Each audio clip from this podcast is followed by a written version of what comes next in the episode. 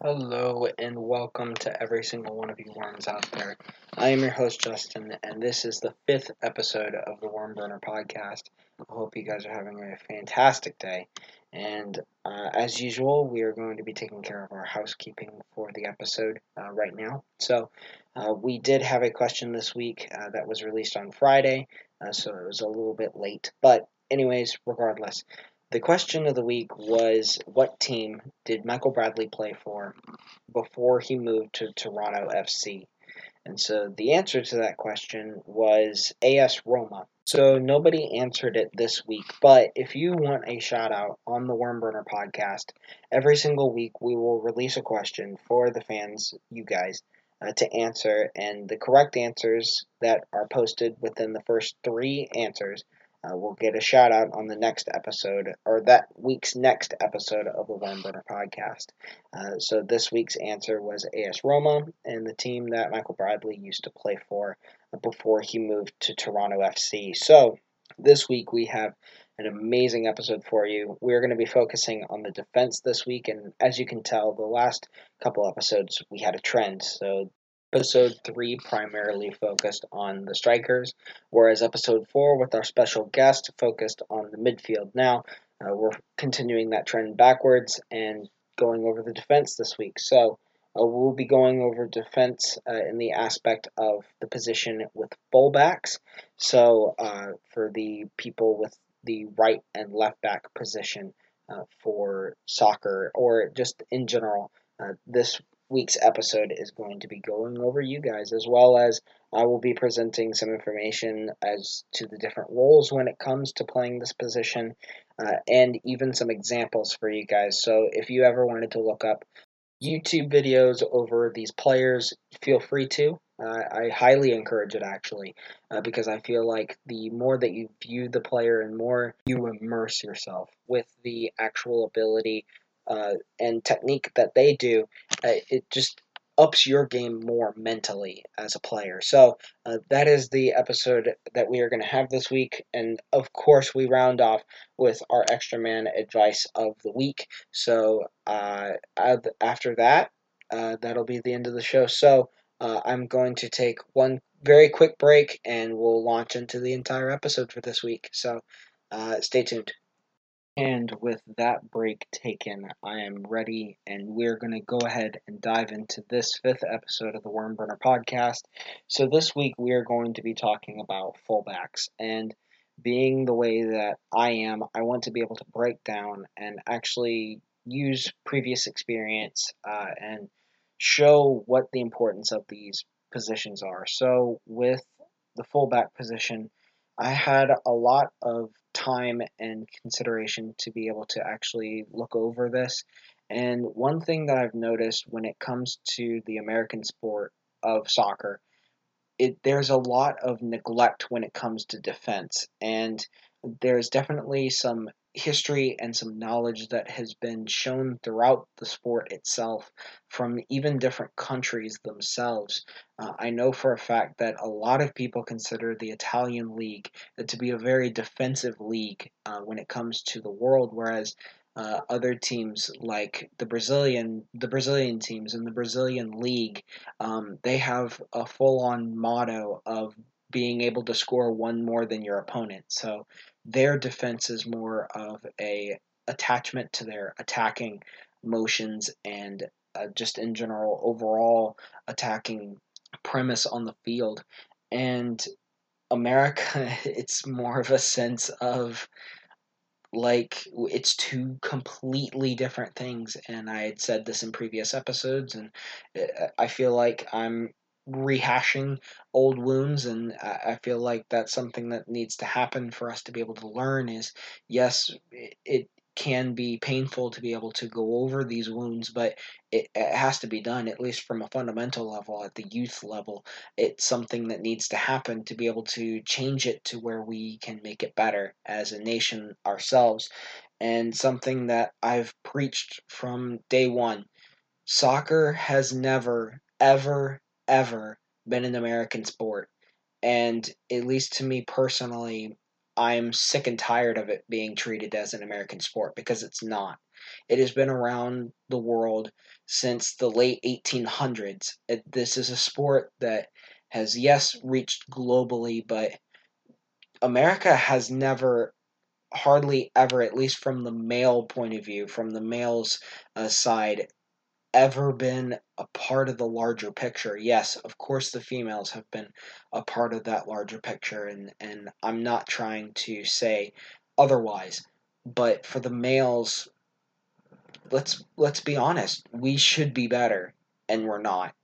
And uh, that's where it's led me to this discussion of defenses. I remember with previous times I had coached that uh, some of the kids were even scared to move move forward to even be a part of the attack and I love these kids to death. They were able to show me and teach me how I needed to be a coach myself, be able to be open minded and let them know, like, hey, it's okay to come forward, be a part of the attack. Like, it's a mentality that, at least as Americans ourselves, we don't put a lot of effort into bettering the game as of lately. And I want to be able to provide that knowledge and i feel that my message hasn't been coming across and and i wanted to use this episode as a rebuffer as to re-solidify what i want my message to be and so with the defense it is a very fluid motion coming from up and down the field even though yes it is further back on the field a lot of people i feel at least with the american mindset and I'll be referring to it as the the American mindset, the the American culture, or what little American culture we do have with soccer. Uh, the American thought of soccer when it comes to defense is nobody wants to defend. Everyone wants to be up front scoring goals. Whereas let's be let's be real when it comes to the overall world aspect of soccer. it, sometimes the defense is even the most important part of the field because when you are ahead 3 0, 4 0 in a match, when players get complacent, when they get easy, relaxed, like this is an, this is a easy, good game, and they have that mental switch off of okay, we can relax now. The other team is going to see that, and they are going to make you pay for it, and that's something that, as me, for me as a coach, I don't want my players to to do ever have that mindset of oh defense isn't really that important because if they end up scoring a goal then it'll just be that much more important for us to score a goal. No. Don't even let them score in the first place. That's that's just the whole premise of soccer itself. Don't let them score at all and then you be the one to score first. It's I know that it this seems like a completely elementary factor when it comes to soccer, but it's something when it comes to the American thought process of soccer, it's not established that well. When it comes to defense and attack, we treat it like two different things. I had, as I had stated in the midfield episode uh, last week, this is two completely different mindsets, and it shouldn't be. There should be a, a fluid motion throughout the entire team, throughout the entire pitch. There should be this fluid motion, and I used to do some activities when it when it came to the players on the field of being able to move the entire team as one.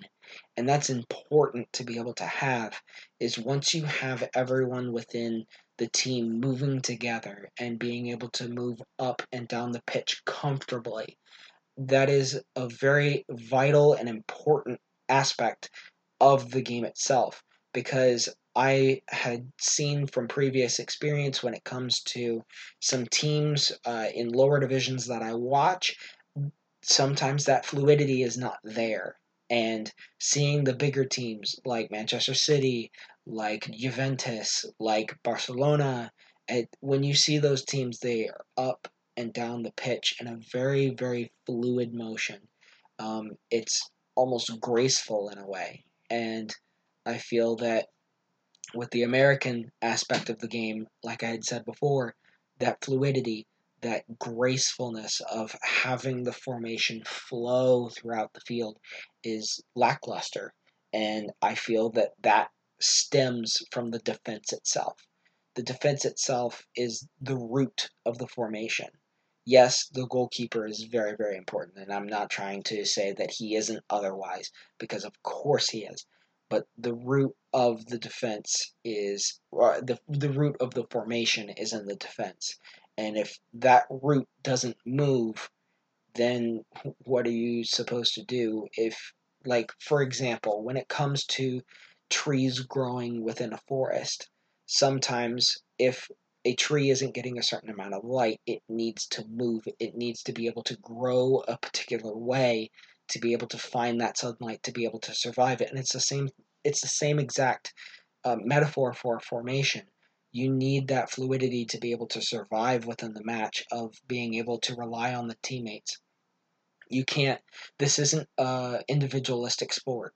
And something that needs to be said as well is being able to trust your teammates even from a young age even from the pee wee league when it comes to soccer itself like being able to trust your teammates is very very very important within the, the realm of soccer and that fluidity and that mental aspect of it can't be blocked and I feel, at least with the mentality as the American thought, it has been. So, with that explained, I want to be able to go forward with the uh, position breakdown of fullbacks. So, fullbacks are a bit different than a lot of the other positions when it comes to the world of soccer. Fullbacks have the defensive premise of being back, making sure that wingers on the sides or uh, I'm sorry, I say wingers, uh, but I really and truly mean attacking midfielders and even right and left midfielders um, on either side, being making sure that they aren't getting behind them, making sure that they aren't exposing the areas behind them that are wider than the central defenders that are in the middle of the pitch. You don't want that exposure to be a negative factor. The outlay of the pitch itself, you don't want to have your fullbacks too far forward or you want you don't want a left or right back to be so far forward that those positions are exposed uh, for your center backs and then they have to track over to the right and or left respectively uh, to be able to cover those positions. So coaches can designate what's called a fullback to be able to stay back there and to be able to make sure that these wide positions aren't overrun with either a left or a right attacking midfielder, as well as even sometimes the right midfielder and left midfielder can even get, get up there and expose those. Uh, and even from the very rare time to time, or not, I shouldn't say rare, but even from time to time, uh, the defender of the opposite team can get that far up the field. And you don't want those positions exposed, especially if they're a fast player. And when having a fullback, that's a very a very big a positive when it comes to having the fullback. Having them set back that far, they don't have to worry too much about the speed. Is if they see them making a, a blazing run, uh, they have a lot more reaction time uh, versus if they are more forward on the pitch. Uh, and then they see them running behind them, they're like, "Oh crap, we got to get back." So it's it's one of those things that having that fullback back so far, it's a very vital piece of information uh, for the position itself and something that coaches need to either be able to work with and having those faster left and attacking left and right attacking midfielders to play against. Uh, you need to be able to have the tactics to be able to make that work. And it only it all comes with time. It all comes with practice. And having those uh, exposures it teaches you it makes makes you pay attention and be more aware of, of what's going on. So you, of course as a coach and even as as a parent and a, and a player this is where the important saying at least for me goes of keeping your head on a swivel. When it comes to the defense you need to keep your head on a swivel because that is probably the most important thing to be able to do other than being positionally aware of what where you are. Make sure that your head is on a swivel. You need to know where your teammates are. You need to know where the ball is. And you need to make sure you know where every single other uh, opposing player is. And that's where that starts in the defense, being able to be alert. Even though, yes, the defense may not seem as gleamful, as glorious as being a striker or an attacking midfielder, scoring all the goals for your team and being able to be one of the reasons why uh, you got the W at the end of the day. The defense is a lot more subtle. They are kind of the hidden hero, uh, per se.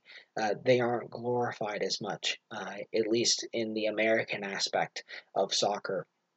And I feel that it's important to be able to show these players, to be able to give them their due diligence, and to give them the glory when it's when it's needed. And so having that that head on the swivel, being able to understand the situation that you are in is vital. And so that's the advice that I'd say as well for anyone that is playing this position, as well as um, when it comes to the fullback, right and left, uh, they can get further up the pitch, but again, like I had said before, they are a part of the attack as well. And with these fullbacks, um, they are a part of the attack. They're providing width within the formation. And once they do go forward, they're able to cross the ball into the box, maybe even aiming for uh, the poacher or the complete forward, as we were talking about before uh, in episode three. Sometimes, and even for a later episode that we'll be going over, uh, a target man, so a very tall individual uh, that is there to per- create a aerial dominance within the box for uh, your team against the opposing team, and that is vital when it comes to the width. Having that width, um, sometimes teams can be very compact. They will come back and they will crunch in uh, within that 15 yard box, within the the large box on at at the opposing end of the field, they will want to smash as many people in there as possible. And sometimes it's very congested. And when it comes to that congestion, you can't just rip a ball from outside the 18 yard box and just pray that it goes in. you can't do that. So it's one of those things to be able to say, hey, maybe if they're going to smash everyone in, we can just create this perimeter around them. And that's why, uh, as well, when it comes to these positions of not advancing too far forward, is when you have these crunch teams where they just come back and they press the box heavily when they defend and just making sure that every single able body is back there defending against any shot from outside the box. Uh, maybe when it comes to a, a tactic point of view, having that that cup going around the perimeter of that box. And the wing back or the fullbacks uh, are very vital. They are that wide area of okay. So if anybody gets behind me, that cup or that uh, half sphere in a way uh, is kind of broken, and having they, they there is a lot more area when it comes to the right and or left side uh, if the fullback is out of position and the the quote unquote half circle is broken with the actual pressure of keeping the opponent within their 18 yard box it's something that it's it's very very important and i feel that when it comes to these fullbacks the attacking mindset is very very vital as well so yes, they are further back and they are able to um, get forward more and to be able to have more of an attack, uh, or they are able to have an attacking presence uh, versus other uh, very, very, very defensive uh, fullbacks or right or left backs. Um, so this is where I would say that this is where the detailed example of the fullback ends. Um, so I want to go ahead and give some examples of that. Some of the older players that I would mention uh, for right and left backs uh, or right and left fullbacks uh, would be Marcelo, uh, Robert Roberto Carlos, uh, Filipe Luis, uh, Maicon, uh, Philipp Lahm, as well as a slightly older yet still a part of the older or still a part of the younger generation is Joshua Kimmich. Um, and then you also have the younger individuals. If you don't want to necessarily look up to the older individuals, maybe you want to look up to somebody that's a little younger. Um, maybe look at somebody like Tagli- Nicholas Tagliafico uh, for Ajax, as well as Aaron Wan-Bissaka. You also have Benjamin Pavard. I know that he does play a central defense, but he does have some games in which he is playing either right back or left back um, as well as Sergiño Dest. Obviously, if you want to follow an American, I'd highly advise it. It's something that maybe you can look up to as an idol uh, that even me and Brendan discussed in the previous episode, episode four, and as well as Max Aarons. Um, so these players are able to give you a premise towards maybe using the advice that I had said of watching that player throughout the entire match. Figure out what team they play for, and, and even maybe for later episodes, I can tell the teams that these guys played for or they currently play for, and you are able to watch one of their games, be able to follow that player through, throughout the entire match, and make sure that you understand what's going on, at least tactically. Um, maybe it may t- it may take some time, and that's okay we have plenty of time to be able to learn this beautiful, beautiful game. And I just want to be able to use that to my advantage of even making this podcast. So that's one of the main exact reasons why I've made this podcast too, as well, is to be able to, no matter if this is uh, something that you listen to five minutes after it's posted or five years after it's posted, it's extremely important for you to be able to learn uh, from these instances and scenarios that uh, you may be even be able to watch online or even off a broadcast uh, with even like Amazon Prime or maybe even like a Hulu TV or something like that. It's it's very very vital to be able to have those moments, understanding what they're what's going on even tactically, uh, no matter the age, uh, being able to show that you are understanding the game just as much as somebody older than you, which is another thing when it comes to the youth setup here within the U.S. It's something that I don't believe is correct, but I don't think it's wrong either. I think it's flawed a lot of a lot like other things.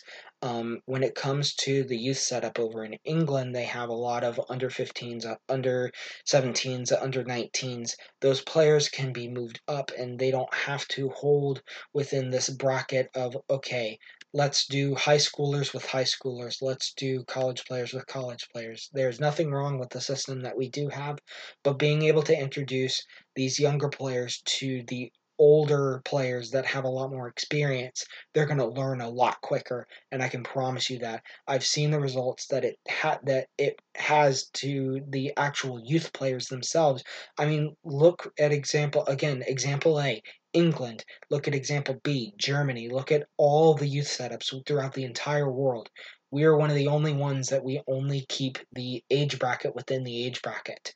Um, and not move everyone up and down like i i remember when i was uh, working for one of my previous uh, jobs there was a player that we really really wanted to move up to another age bracket but because of the basic fear of being at that higher division they were like no i'm i was just absolutely floored. Like i i remember uh, having that reaction of not having like of that exchange just in general of someone not wanting to step up to the next level of competition due to the fact of it being too hard being too scared of it.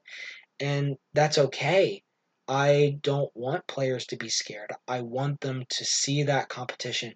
And when a coach comes up to you and says that you can comp- compete at that higher level don't take that as as something to be like, uh, I don't know if I can make it.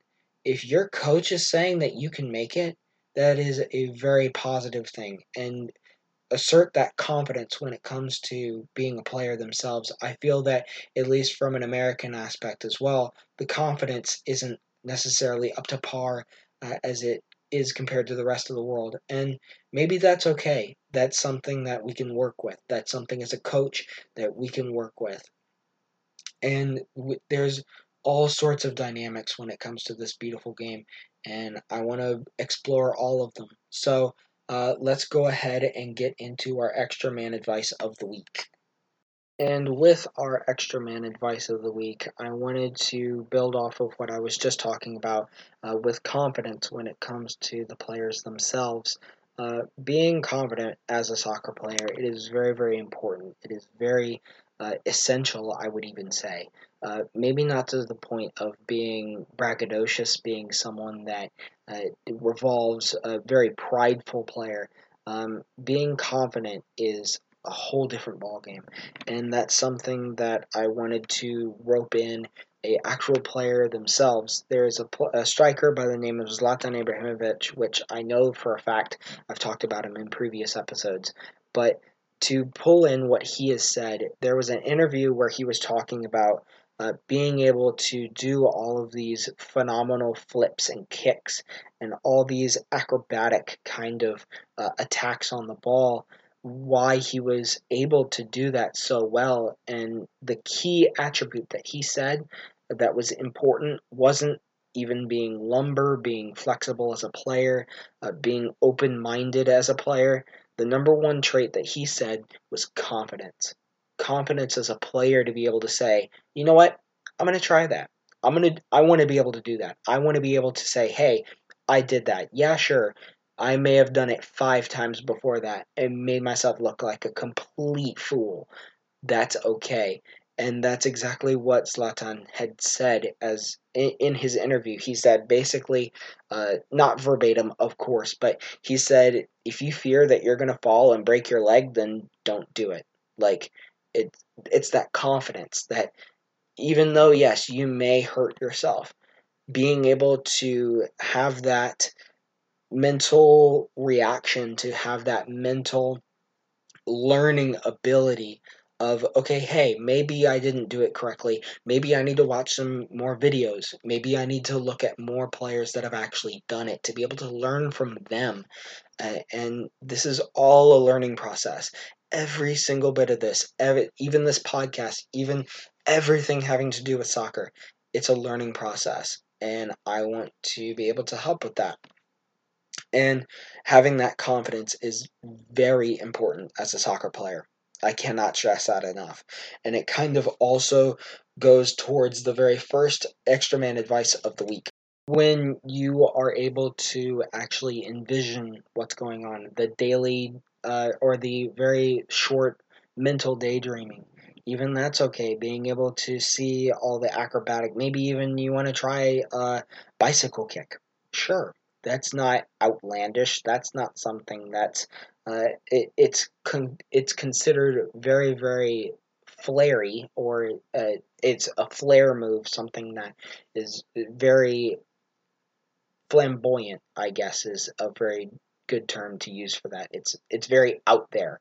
It shows, hey, I'm here to play. I want to be serious. This is this is what you can do. Um, it's a it's a skill move uh, per se. And when it comes to those players uh, that are able to do that, it's something that maybe when you had thought about doing that with your mental daydreaming, that's something that you can do. And you can think about it because, as studies, again, with the extra man advice of the week for the first week, having that mental connection between daydreaming and actually being in those real scenarios, your mind at least has prepared mentally for those exact same scenarios and having that ability to be able to do something like that is amazing. I mean, let's be honest, to be able to have a soccer player at the end of the day at a certain age group maybe to be able to do a bicycle kick uh, maybe even three times out of five that's that's pretty impressive and even some of the best probably couldn't even do it as as frequent as that it, it depends. It, it really and truly depends on how many times that they want to even be able to do it. Um, and having that ability, it just adds more value towards these players. It adds more authentic, authenticity as well as just overall confidence. And, and it comes back to confidence. It just boosts the player up even further uh, mentally as well. So uh, that is going to be the very last bit of the episode this week. I really hope that you enjoyed it, and I hope that all of my points were conveyed in a very clear and concise form. Uh, if there's any way possible that you want to comment, let me know. If there's anything that I can do better, you can even go to our Facebook page. It's the Wormburner Podcast, and let me know what you think. Even go out there, as I had stated before, and be able to answer our questions of the week and get a shout out on the very next episode uh, of the Wormburner Podcast. So I'll, I will be posting the question of the week uh, tomorrow, uh, and I hope all of you have an amazing day. And I look forward to seeing all of you again next week uh, for the Wormburner podcast. So, ciao, everyone.